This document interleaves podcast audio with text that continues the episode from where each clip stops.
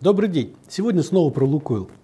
Несмотря на э, значительные колебания на рынке нефти, неустойчивость этого рынка, мы продолжаем э, давать рекомендацию покупать по акциям э, Лукойла.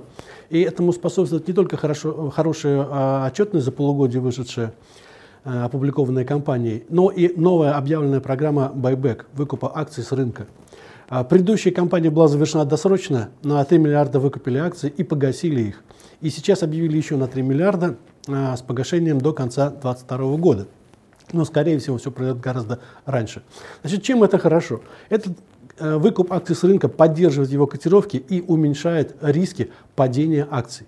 Это э, просто замечательно. Значит, мы э, определяем э, горизонт роста акций в пределах 20% от текущей цены, даже может быть чуть выше, где-то примерно до 6300 э, рублей за акцию. Лукойл по-прежнему остается одной из самых эффективных компаний, нефтяных компаний на рынке.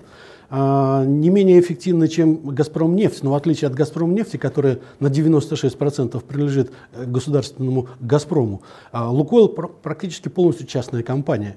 И хотя 80% своей а, так сказать, добычной деятельности она ведет в России, на самом деле она работает в 30 странах, это международная компания, а самое главное с большим развитым международным бизнесом э, по продажам. Э, если взять, проанализировать выручку Лукойла, то окажется, что 12 примерно процентов выручки дают продажи нефтепродуктов на внутреннем рынке. Около 50 процентов дают продажи нефтепродуктов на внешних относительно России рынках. И около 32 процентов, собственно, от продажи нефти на внешних рынках. Компания располагает четырьмя НПЗ на территории России и тремя в Европе. Компания располагает огромной сетью АЗС, а, численностью более 5000 штук. При этом половина из них только работает в России, а остальное работает за границей. При этом, учитывая то, как меняется а, рынок топлива в России, насколько а, розничные продажи становятся менее эффективными, как эффективная компания, Лукойл сокращает, принял решение сократить свою сеть АЗС в России примерно на треть. Сейчас рассматривается вопрос о продаже примерно 700 компаний, 700 АЗС. По результатам полугодия компания а, э, увеличила выручку на а, где-то примерно на 8% и чистую прибыль примерно процентов на 20.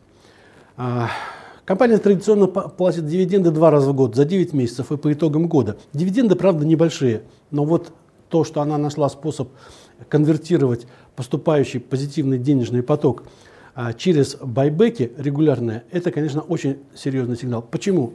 Потому что после байбека компания сокращает количество акций в обращении. И это значит, что вот все их активы, все их доходы, все их выручка, прибыль приходится на меньшее количество акций.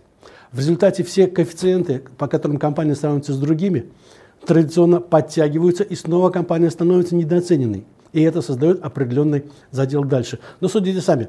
Компания сначала списала более 11% своих акций, которые находились на балансе дочерних компаний – и сократила уставный капитал, сократила количество акций в обращении до 750 миллионов штук. Потом провела байбек успешный, который был завершен, завершен летом, и сократила э, до 715 миллионов штук акций. И теперь она объявила следующий байбек.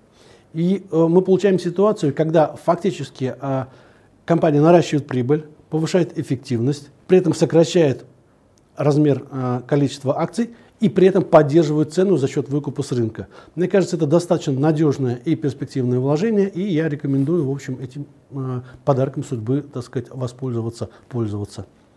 Благодарю за внимание.